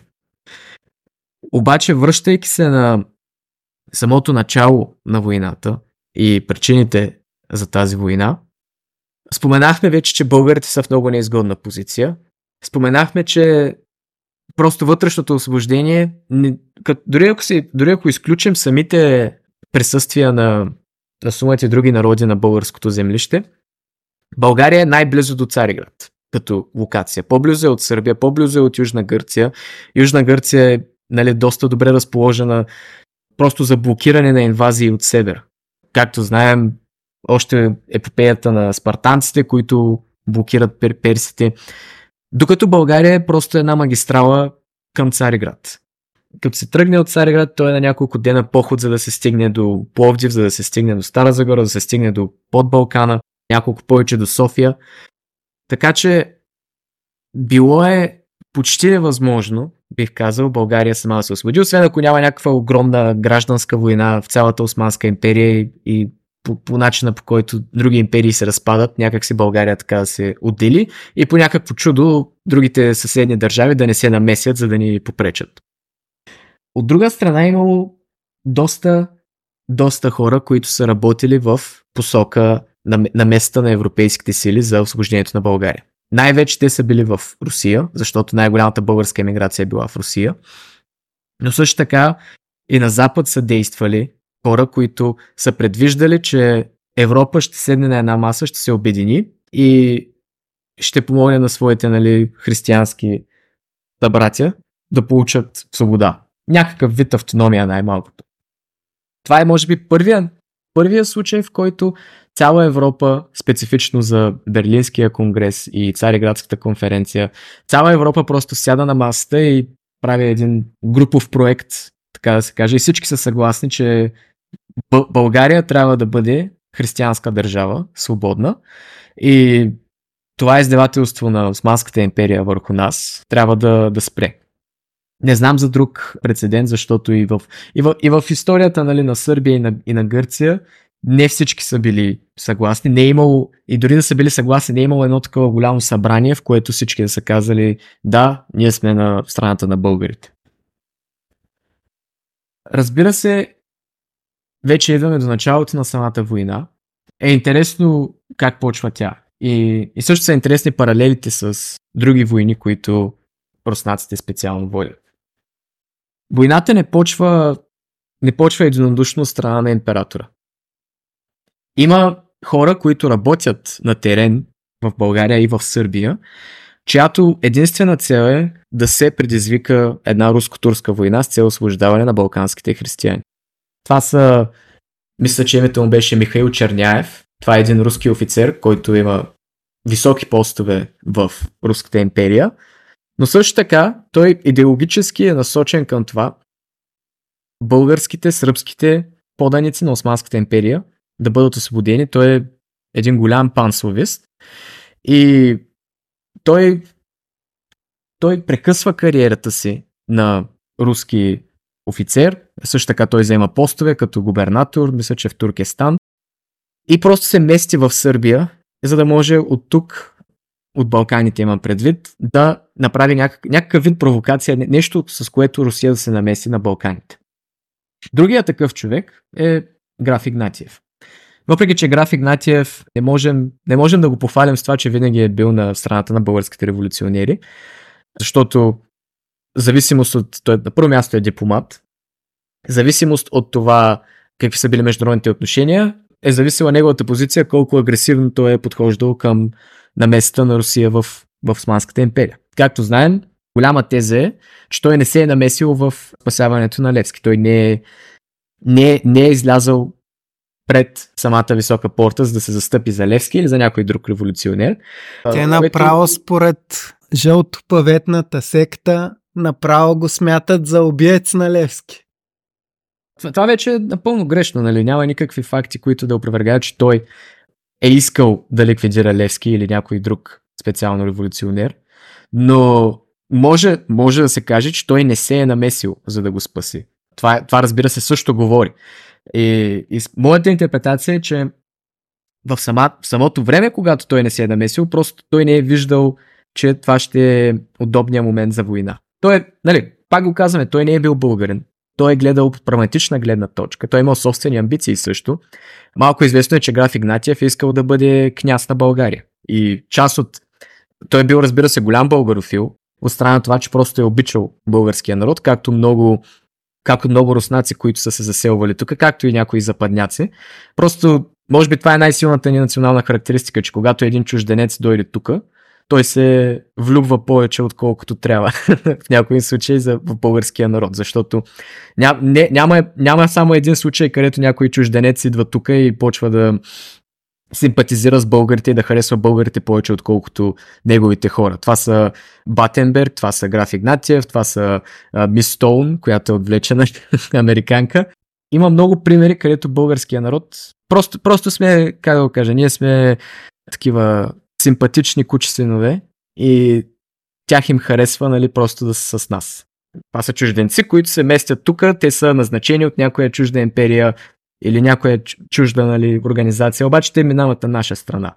Което не е, не, е, не е често срещано в много други народи, защото доста, доста от хората, които имат такава позиция на посланник, пратеник, губернатор, по-скоро намразват народите, които, при които са, но при нас това ни е доста силна характеристика, че когато са при нас тези хора, изведнъж ни харесват много и минават на наша страна.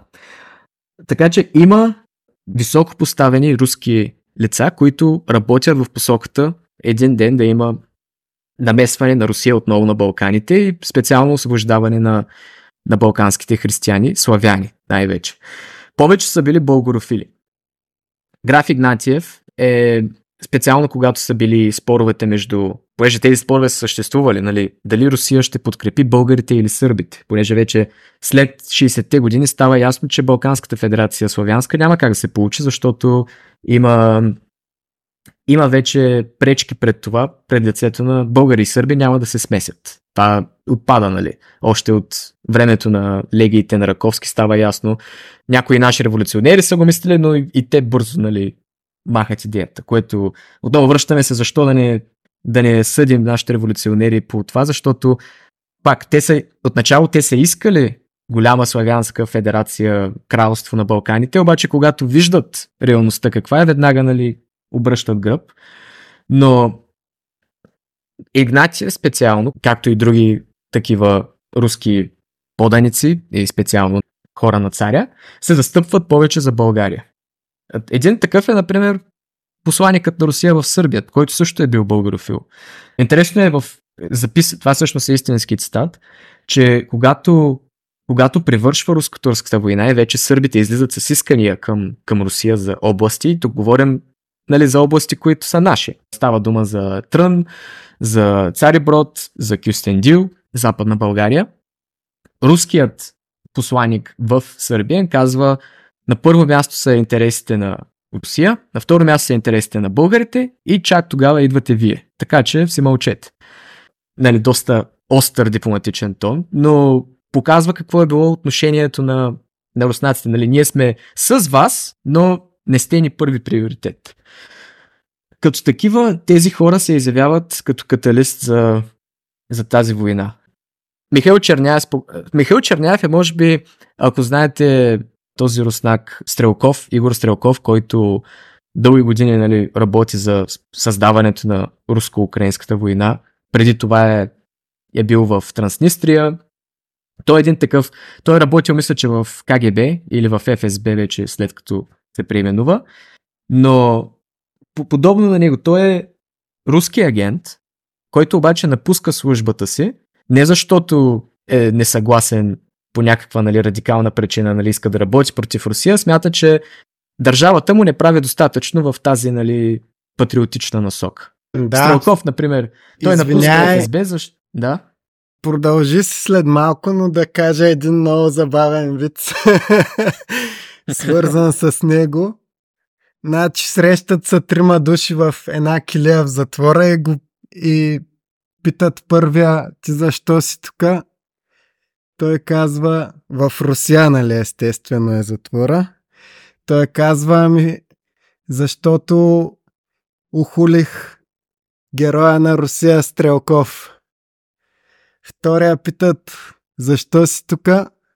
Ами защото защитавах предателя на Русия Стрелков. А третия бил самия Стрелков. Да, Стрелков е много интересен персонаж, защото той още 91 година, когато се разпада Съветския съюз, бил е във военна академия в Москва. Той напуска военната академия в Москва. Или мисля, че я завършва, но отива и става доброволец в Преднестровието, Транснистрия. На страната на... Аз не мога ги нарека даже руски сепаратисти, защото това е много странна война, където организацията, нали, модерната организация на украинските националисти, това са наследниците на Степан Бандера, руски националисти, които са нали, тогава вече за първи път сформиращия се руски национализъм от рода на царските националисти и също така комунисти са на една страна против румънско-молдовските власти в, в, в Молдова и, и прочее. Това е много, много защото де-факто Стрелков тогава се е бил рамо до рамо с УПА, които, които са наследници на Стефан Бандера и след това стават негови врагове в Донбас. И също така комунистите също са на тяхна страна. Доста... Това е ранния период на източнославянските национализми и е доста оплетено, но, но да. След това той, мисля, че в Чечня се бие или поне помага.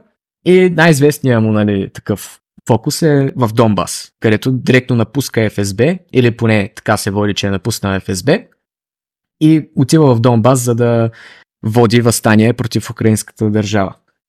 Редно да се спомене, че доста хора смятат, че нали, това е всичко за пред хората. Той де-факто нищо не е напуснал. Може би е било план на ФСБ той да отиде като техен агент, но знаеки колко компетентни са руските служби в външно-политически аспект днешно време, съм, нали, все пак, той е имал връзки с ФСБ, но съм длъжен да се заложа, че най-вероятно е тръгнал на своя глава и след това е искал да използва връзките си като каталисти един вид.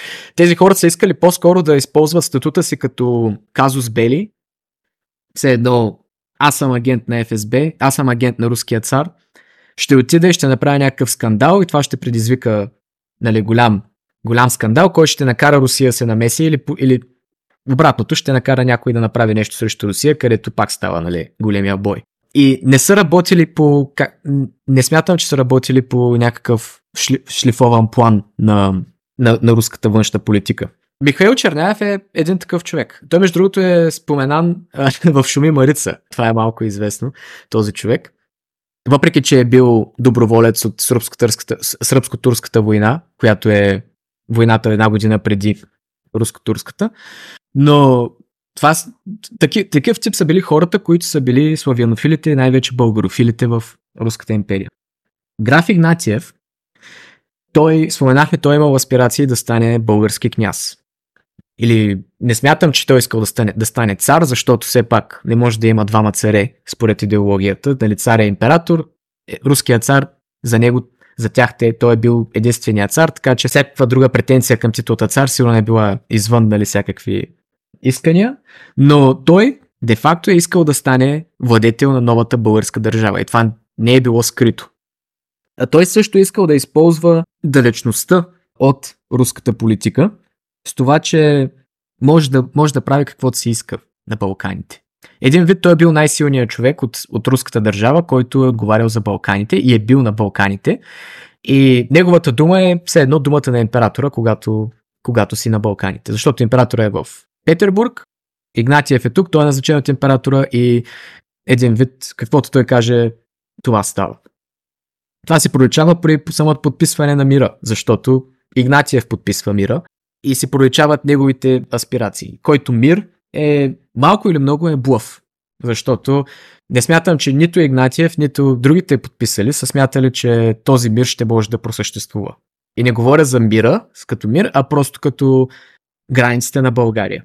България, Сан Стефанска България, е просто нямало как да просъществува пред великите сили. Ако, ако нали, не са били прекроени границите, най-малкото е щяло да избухне някаква война от западните сили, които са искали да окастрят България и най-вече да окастрят руското присъствие, но също така и, и от Сърбия и Гърция, защото не е тайна, че може би не е тайна за нас, но е доста известно, че гърците през цялото време от освобождението до Съединението са водили доста, но доста антибългарска политика вътре в собствената си държава, която не е достигнала до нас само защото не сме имали граница. Гърците Те до ден днешен не са спрели според мене. а, не, не, пред нас е известно за сърбите, защото водим война с тях, но гърците, причината ние изобщо да не водим война с тях тогава не е защото те са не били приятели, а защото не сме имали граница с тях. Те, когато се, когато се провежда съединението, например. В Гърция избухват големи митинги, протести, където гръцката публика иска да се обяви някаква война на България. Нали? Те, може би някои са което е прости, че не доста знаят. нагло, защото какво общо имат те с източна Румелия? А, всъщност, те са, те са били поддръжници на Мегали идея. Те се смятали, че източна Румелия трябва да бъде част от една бъдеща гръцка държава. Значи те, те са били крайно лакоми, така да Колко кажа. Те, Гърция те не са имали там? дори да, те не са имали дори Епир, те не са имали угру... там частта, която е между Македония и, и Атина, но се смятали, че те ще вземат тази част, някой ще им я даде по-скоро, защото те Гърция никога не са извоювали сами част от Османската империя след освобождението. Ще си вземат Македония, някой ще даде Македония и след това ще прилапат и проливите и Тракия, която... Така че те са смятали, че след до, до 50 години те ще стигнат до там и затова не трябва да се позволява на българите да да вземат тази. Добре, но колко Гърция е имало там? Според мен там е имало много малко гърци. В ами това никога не е било спирка на, на гърците, защото гръцката идея никога не е виждала гърците като етнос. Да, а, да, да. Мисля, да, че гърците са били около 10% в източна Румелия, кои, които нали, голяма част са били българи патриотчисти, но си е имало истински гърци, най-вече по Черноморието. Да. Как те са го виждали е, че българския народ може да бъде елинизиран. Те, те могат, както могат да бъдат българи, те може да им кажем, че са славяно говорящи гърци, както обичат да наричат българите в Македония. Славофони. И дали малко фокуси. Да. А, само да ти кажа, една от причините Гърция тогава да има толкова интереси да се е борила за Тракия и Македония, Нали, окей, някакъв исторически сантимент, както и да е. Те много добре, както ти каза, не са били мнозинство, особено в по-северните части на Македония и в Тракия. Причината те да, да са били готови толкова много се борят за тия територии е това, че това е единствената континентална връзка между Гърция, сухопътна Гърция и Константинопол. Тоест, ако хипотетично те ще успеят някой ден да си върнат Константинопол, те трябва да минат от там. Но ако там има България, Турция или която да е друга държава, това ще бъде за тях голям проблем. Затова гръцката въоръжена пропаганда и невъоръжена пропаганда е била толкова активна както и в Македония, така и в някои части на Тракийското поле, включително и в източна Румелия, където е бил официален език гръцкия, между другото. Но тук трябва да се спомене, пак излизаме от темата, но и аз като историк съм много голям любител на тая тема, че те, както каза ти, искат да опърнат българите в славяно говорящи елени, нали, което няма как да се случи. Но до гръцкото възстание думата елин се е използвала като унизителен, обиден термин. Елен означава езичен, грък езичник. А доколкото Ромеос, нали, римлянин, това означава християнин грък.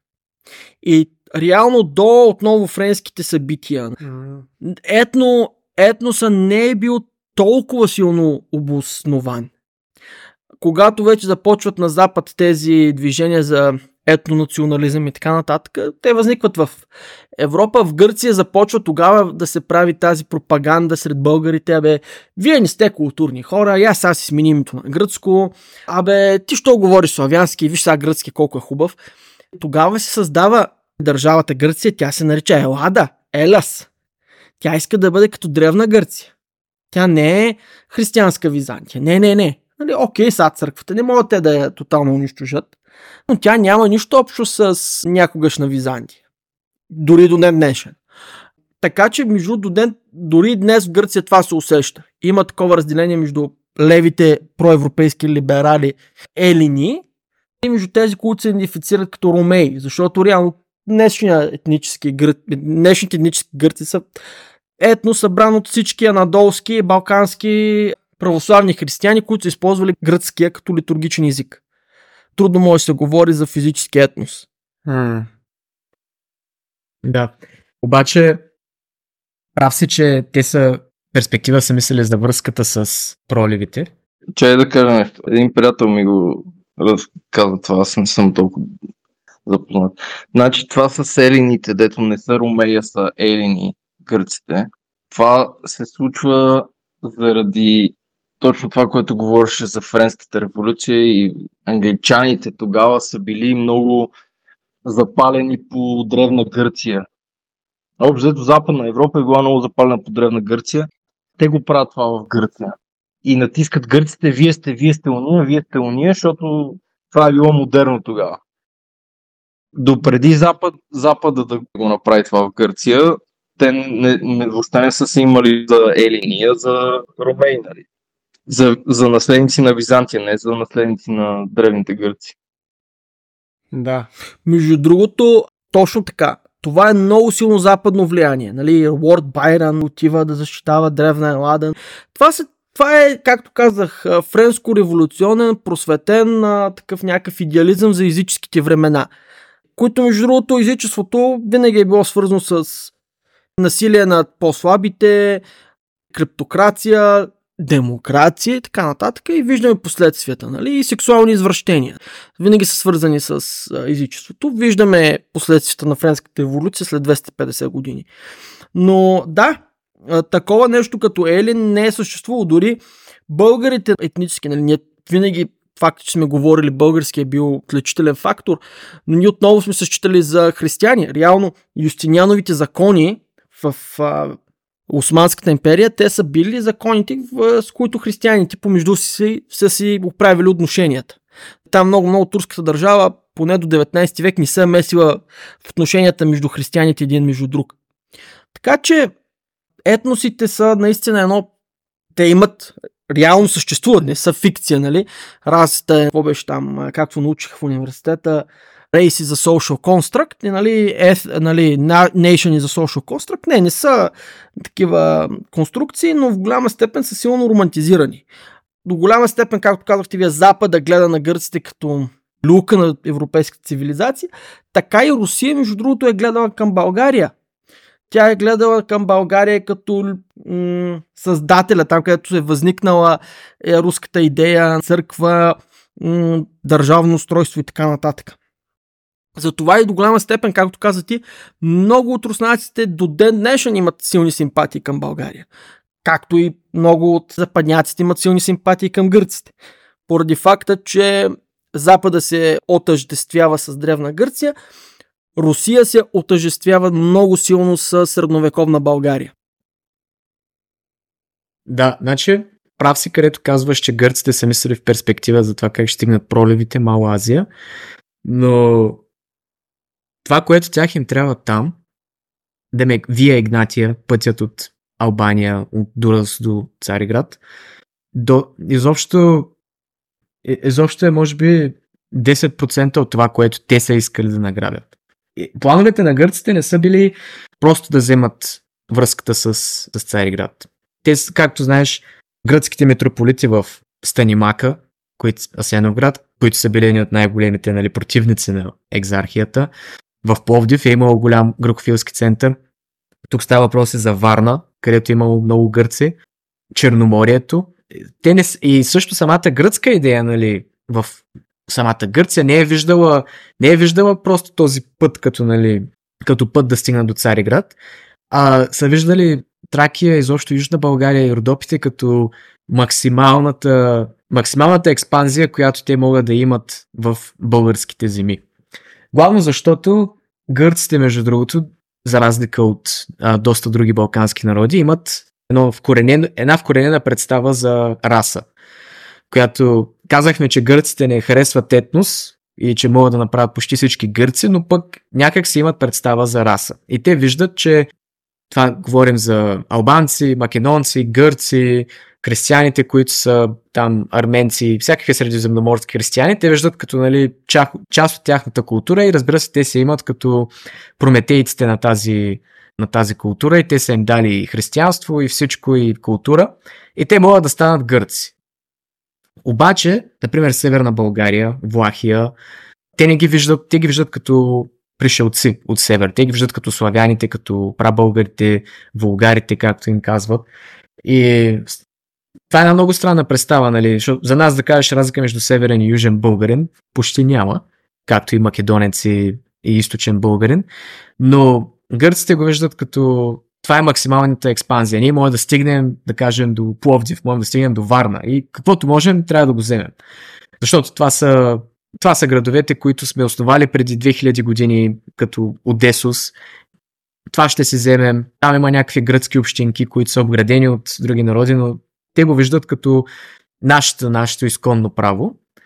И за това са готови да противодействат всякак си, всякак си на, на България. Въпреки, че, както казваме, източна Румелия, въпреки, че тя включва Бургас, където има гърци, Созопол, включва и Пловдив, който те имат претенции за него заедно с Асеновград, но цял, цялостната източна Румелия, тя е изцяло населена с българи и турци. Нали, има си и цигани, даже и арменци в някои части на Одрен, но гърците почти не присъстват застъпено там, както в останалата източна Тракия, около, около Цареград и от Цареград до Одрин, където наистина си има гръцки застъпени общини.